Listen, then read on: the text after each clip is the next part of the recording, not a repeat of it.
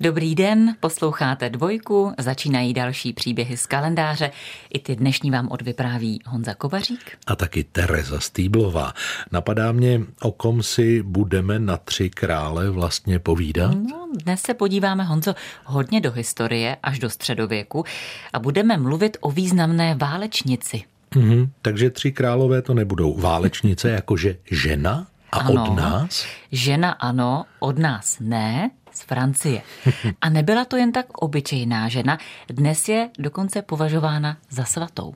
No tak, jestliže to byla francouzská válečnice, dnes je svatá, tak třeba bych ji mohl oslovit slůvkem panna, mm-hmm. to bych asi už věděl. No. A já ještě doplním, že se jí podařilo osvobodit město Orleán. A teď myslím, že už většina posluchačů ví, o kom dnes bude řeč. Dáme si písničku, pak to prozradíme. Tématem dnešních příběhů z kalendáře, které posloucháte na dvojce, bude život Johanky z Arku. Johanka, též Jana, se narodila 6. ledna roku 1412 do zámožné sedlácké rodiny v Lotrinsku na východě Francie. Její otec, Jakub Tarka z Arsu, byl rychtářem v jejich vsi Domrémy. Díky postavení rodičů byla Johanka existenčně zajištěná. Brzy ovšem její klidný život začalo ohrožovat pokračování stoleté války. Anglická vojska se totiž vylodila na kontinent a brzy obsadila velkou část Francie. Stoletá válka, můžeš říct si stručně, o co tehdy šlo? No já to zkusím. Byla to válka mezi Anglií a Francií, ve které šlo o vliv anglických králů ve Francii, o což pochopitelně ti francouzští vládci moc nestáli. Hmm, Tomu rozumím, i když bojovat kvůli tomu sto let, to je hrozná představa. No on ten spor trval dokonce 116 let, ale neboj se, nebojovalo se úplně pořád. Pro nás je možná zajímavé, že do první části této války spadá i bitva u Kresčaku, kde padl český král Jan Lucemburský a naším králem se tak stal Karel IV.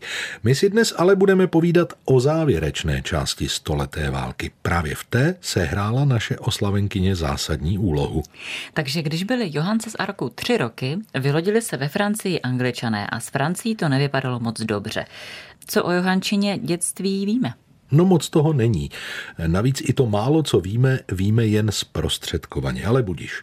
Byla prý velmi zbožné dítě, pravidelně navštěvovala kostel a ochotně pomáhala matce s domácími pracemi. Takže taková spořádaná holčička z movitější vesnické rodiny. Ano, od ostatních dětí se ovšem začala odlišovat, když jí bylo 13 nebo 14 let. Tehdy začala slýchat hlasy. Mluvila k ní svatá Markéta, svatá Kateřina a především archanděl Michael. Všechny tyto hlasy jí prý radili, aby odjela za následníkem francouzské koruny Karlem a s jeho pomocí osvobodila město Orleán. Pokud by angličané tehdy město dobili, zkáza Francie by byla dovršena. Její záchranná mise ale teprve měla přijít. Hrdinka dnešních příběhů z kalendáře na dvojce, Johanka z Arku, prý ve svých 16 letech prohlásila. Archanděl Michael, svatá Kateřina a svatá Markéta mi řekli, abych zachránila Francii. O jejím poslání tedy bylo zjevně rozhodnuto. Navíc pro 16-letou venkovskou dívku je to hodně nezvyklé prohlášení. A ještě větší úkol. Vůbec si to neumím představit už to, že by jí budoucí král přijal a uvěřil jí. To máš pravdu. Pro středověkou společnost byla žena zachránkyně jistě nezvyklou představou. Ale situace, kterou jsme stručně popsali, vyžadovala radikální řešení a to přinesla právě Johanka z Arku. V únoru 1429 se 17-letá Jana po 11-denní jízdě na koni dostala k následníkovi trůnu Karlovi a snažila se ho získat pro vojenské tažení, k němuž obdržela výzvu z nebe. Doprovázel ji její strýc Diran Laxár. Otci řekla, že bude pomáhat strýcově ženě, která byla zrovna v období šesti nedělí. Král se v celku pochopitelně bál Johance uvěřit a podrobil jí prý zkouškám od doktorů z univerzity. Ti se jí ptali, chce-li Bůh Francii osvobodit, proč to neudělá jen svou vůlí? Jana jim na to odvětila, protože svou vůli uskutečňuje skrze lidi. Hmm. A na otázku, Jak s tebou rozmluvali hlasy od Boha a svatých? Zazněla od ní odpověď. Moudřeji než vy. Jana zdůrazňovala, že ji posílá sám Bůh. A ještě moudře dodala. Neumím číst ani psát, tak proč maříme čas, když Francie trpí? Alespoň tak se to vypravuje. No ať to bylo jakkoliv, po šestitýdenní zkoušce je následník trůnu Karel uvěřil a Jana, tedy Johanka z Arku, na sebe mohla vzít rytířský oděv a brnění. A to nejen kvůli tomu, že šla do boje, pohybovala se mezi žoldnéři a tak chtěla mít podobné oblečení i proto, aby je nevystavovala pokušení. Na bitevní korouhev si dala napsat dvě jména. Ježíš Maria a nastoupila do čela vojska, z nějž přidala vyhnat všechny prostitutky. Sama dala slib panenství. A vyrazila k městu Orleánu. Angličanům před bojem oznámila, že Bůh si přeje, aby se zřekli násilí a odešli z Francie. Ti se jí ovšem vysmáli a tak své vojsko vedla do boje. 8. května 1429 Angličany u města Orleán porazila a od té doby ji známe jako panu Orlánskou. No, upřímně zní to skoro jako pohádka. Sedmnáctiletá vesničanka porazila v čele malého francouzského vojska anglické vojáky. A přitom mise Pany Orleánské za osvobození Francie teprve začala. Tažení naší dnešní hrdinky Jany z Arku proti Angličanům neskončilo u bran Orleánu. Plánovala pokračovat v bojích, dokud nevyžene všechny Angličany z Francie. Zvítězila ještě v několika bitvách. Sama však říkala, moji rytíři bojují, ale vítězství jim dává Bůh. Díky vítězstvím francouzských vojsk pod velením Johanky z Arku mohlo v červenci 1429 dojít v Remešské katedrále ke korunovaci nového a jediného krále Francie Karla VII. Vyhráno ale ještě Francie neměla. To tedy ne. Nový král teprve nabíral vojenské síly a angličané stále drželi mimo jiné i hlavní město Paříž. Johanka se tedy se svým vojskem pustila na Paříž sama, tentokrát však neúspěšně a v boji byla dokonce zraněna. A po dalším vojenském neúspěchu v bitvě u Compiègne byla v roce 1430 zajata. Král tehdy neučinil žádný pokus o její vysvobození.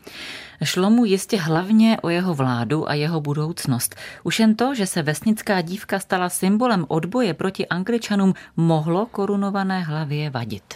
Také její božské poslání mohlo být mnoha mocným mužům té doby na překážku a upřímně nejen těm francouzským. Však již po jejím vítězství u Orleáncu psal vévora z Bedfordu anglickému králi toto.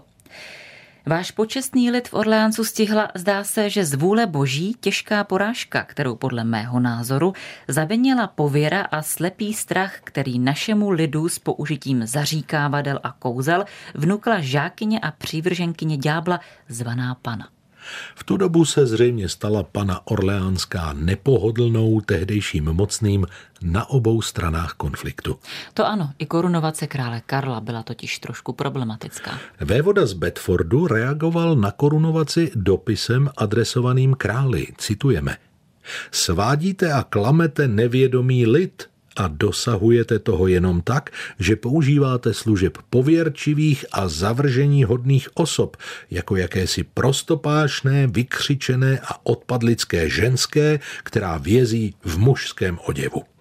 Dal mu tak jasně najevo, že jeho královský titul neuznává a že jediným králem Francie je anglický panovník Jindřich VI.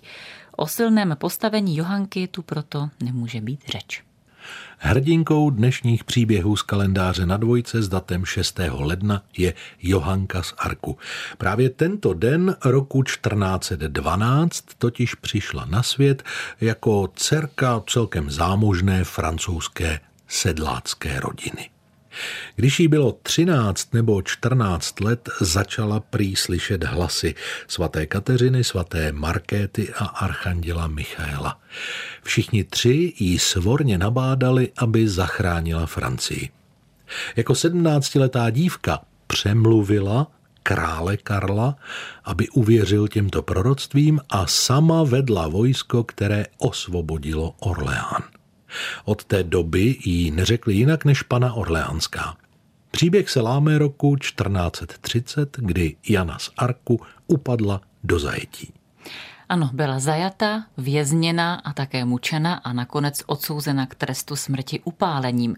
Pokud by se o to nepostarali sami francouzi, určitě by to zvládli angličané. Ostatně mezi nimi panovala taková dohoda.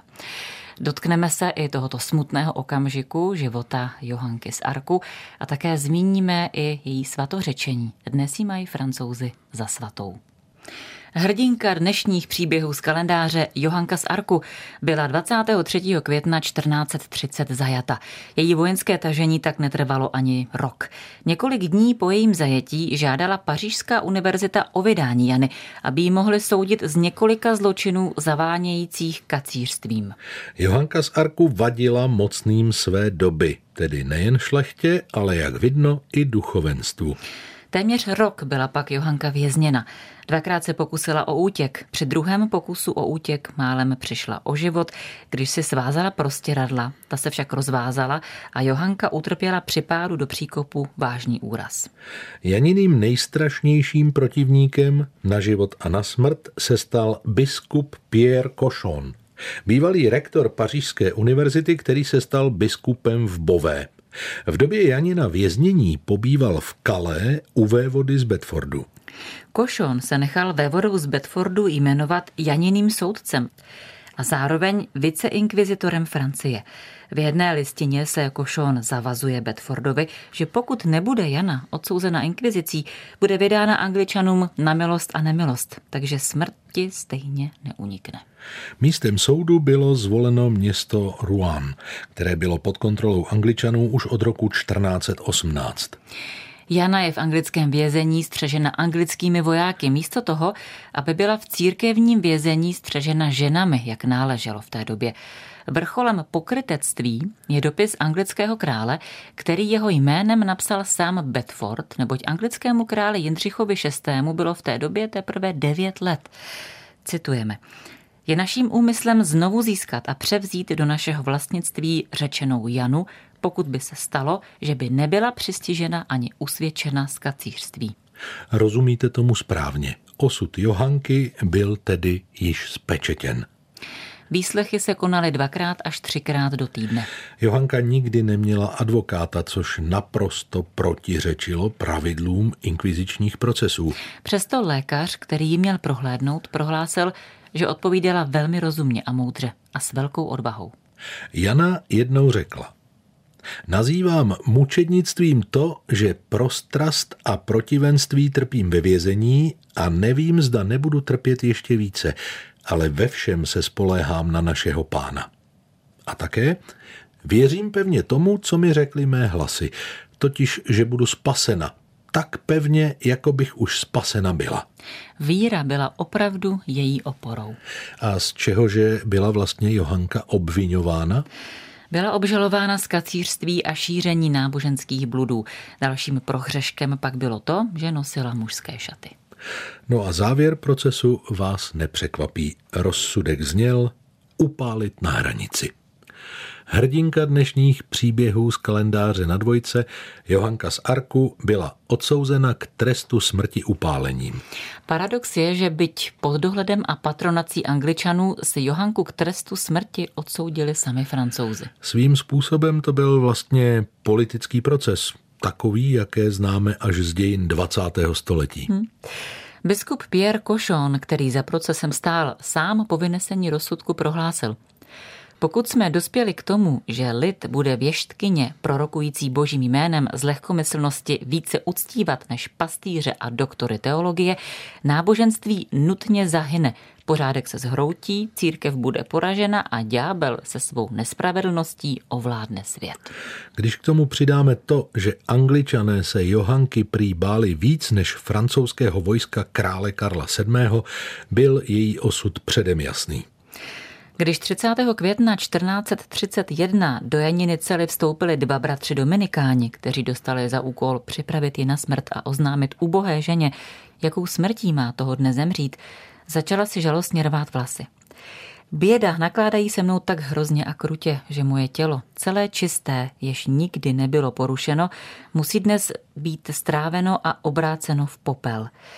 Ach, raději bych byla sedmkrát stěta, než být takto upálena. Navíc hranice přichystaná na starém trhu pro Johanku z Arku se lišila od těch, jež byly obvyklé. Bylo pro ní připraveno vysoké lešení z kamenných desek, aby ji bylo na hranici dobře vidět už z dálky. Jana, soud vydána plamenům, nepřestala až do konce volat a hlasitě vyznávat svaté jméno Ježíšovo. Neustále úpěnlivě vzývala a prosila o pomoc svaté a světice v ráji, vzpomínali pamětníci. Johance z Arku bylo pouhých 19 let, když zemřela. Změnila ale chod dějin a pro francouze se časem stala ikonou a pojmem. Už v roce 1450 ji proces, který inicioval král Karel VII, očistil a prohlásil za nevinou. Určitě nechtěl vděčit za to, že je králem usvědčené kacířce. Pro její záchranu toho všem moc neudělal. To máš pravdu. Ale byť byl život Johanky z Arku krátký, žije svým způsobem ve Francii dodnes. Musím se přiznat, že v dnešních příbězích z kalendáře pořád přemýšlím nad tím, jak byl osud k Johance z Arku, dnešní hrdince, krutý. No, víš, ve středověku byl podobně krutý osud k mnoha lidem. Díky Janině výjimečnosti ovšem máme ten Johančin příběh zdokumentovaný. Johanka z Arku je dnes patronkou Francie a nejen to, v roce 1920 byla prohlášena za svatou.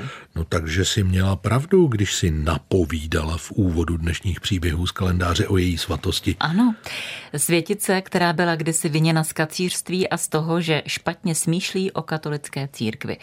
Pierre Cochon obratně využil všeho proti ní, nevždy ale uspěl. Ptá se jí například, zda svatý Michal byl při zjevení nahý. A víš, co mu Johanka odpověděla? To tedy nevím. Řekla, myslíte, že ho Bůh nemá do čeho obléknout? Vtipná odpověď. Košon se jí také ptal, zda ví, kdo je pravým papežem. A otočím tu otázku, ty víš, co mu odpověděla? Vím, řekla, co pak jsou dva? No, myslím, že to v každém případě byla ve všech ohledech obdivuhodná dívka. Ovšem pozor, v jednom nás, a možná, že i vás, milí posluchači, tak trochu zklamala. Vůbec nevím, co máš na mysli. Hm, mám na mysli její dopis českým husitům. Hmm. Poslouchejte, v březnu 1430 nechala Johanka nadiktovat dopis, psát neuměla, ve kterém husitům vyhrožovala. Cituji. Již delší dobu ke mně, Johance Paně, docházejí zprávy a hlasy lidí, že se z vás pravých křesťanů stali heretici. Pravím upřímně, kdybych nebyla zaměstnána válkou s Angličany, přijela bych se na vás podívat již dříve.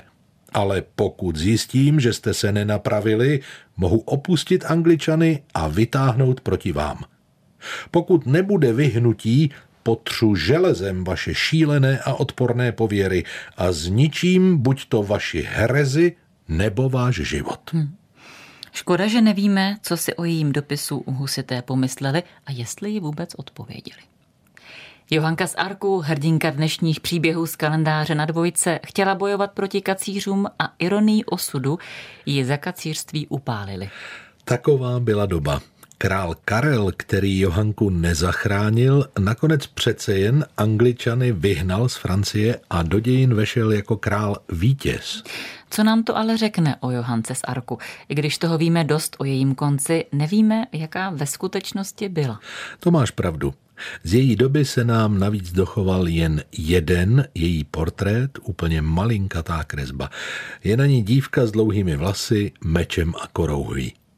Johanžin osud byl stvárněn v mnoha uměleckých dílech. V současnosti o ní vznikají dokonce i videohry. Hmm. Zkrátka dobře, zřejmě byla opravdu výjimečná. Na svou dobu naprosto revoluční. Hmm. I proto nakonec skončila na hranici. Hmm. A takto neslavně končí páteční příběh z kalendáře na tři krále. Ehm, tak si od něj odpočiňte, užijte si o víkendu něco půvabného a milého mm-hmm. a v pondělí zase můžete poslouchat příběhy z kalendáře. O čem? No pokud o víkendu se třeba rozhodnete jít za zábavou a utratíte hodně peněz, tak v pondělí vám nabídneme možnost, kde si je půjčit, nebo kde jste si je mohli půjčit hmm. dříve. Nebo také uložit. Nebo uložit, ano. No, nebo hmm. se vám o ně postarali. To všechno je možné. Tak pondělí ve stejný čas příběhy z kalendáře na dvojce. Mějte se hezky.